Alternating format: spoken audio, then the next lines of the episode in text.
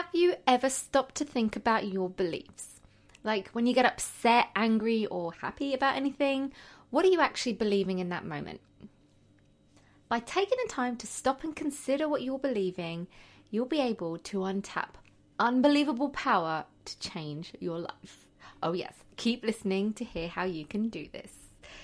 So, before I get into it, if you're new here, hello, I'm Katie. Welcome. I'm a teacher from London with a passion for helping you be the best teacher you can be. And I like to do this through personal development, which is something that we never get taught about, but it's so important to our lives. It makes up 80% of success. So that's what we're going to be doing here. And today is episode 62 of Teach On Teach Strong. I put out episodes twice a week, every Sunday and Wednesday. Sundays, we delve deeper into a topic and come up with actionable steps for you to take away and implement. And on Wednesdays, I like to keep them short and sweet and give you just a little quick quote as a boost of encouragement and to give you something extra to think about as you make your way through your week. So let's get right into today's quick quote then. And it's a pretty deep one today.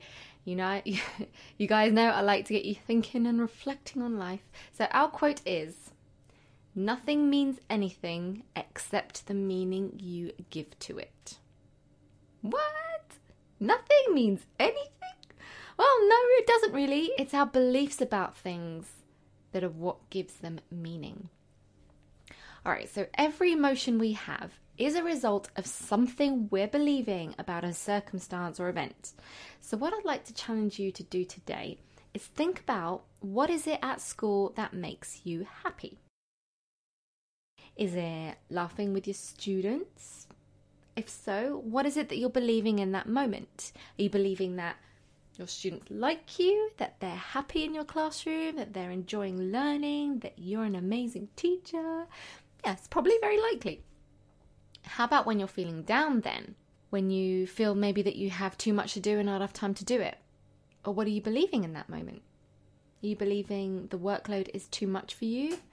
That you're not an effective teacher? That you can't handle this? Maybe teaching isn't right for you? Do any of those beliefs make you feel uncomfortable? When you say them out loud like that, it almost seems ridiculous, doesn't it? After all, you don't feel the, that way about yourself, do you? Do you feel that you're not an effective teacher, that you're not cut out for this, this isn't right for you? Or do you? I know you don't want to, but you are definitely believing something negative in order for you to be feeling badly. Because ultimately, nothing actually means anything except the meaning that you give it.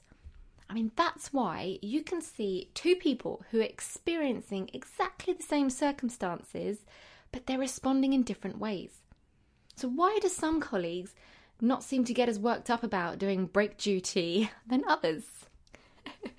I may or may not be talking about myself here. I really hate duty. But that's because I know I have the belief that it's a waste of my time. hey, at least I'm aware of my beliefs though, and I'm working on changing them to start changing my mindset to say, actually, break duty is an opportunity for me to take a break from working and get some fresh air and talk to some kids in the playground, you know. But everything comes down to the power of your beliefs. Most people go through their entire lives never realizing this power that they have inside of them because most people are never taught about personal development or that it's even a thing. But thank goodness you are here with me on this journey so that you can unleash the power inside of you to be happy and to be able to control that. So, I want to set you a challenge now. Every time you find yourself feeling badly about anything in your life, personal or professional, stop and ask yourself what am I believing in order to get so upset right now? And do I really believe this? And if I don't believe it, do I actually believe? And how can I change my attitude to match this so that I can take some control back? Remember, nothing means anything except the meaning that you give it.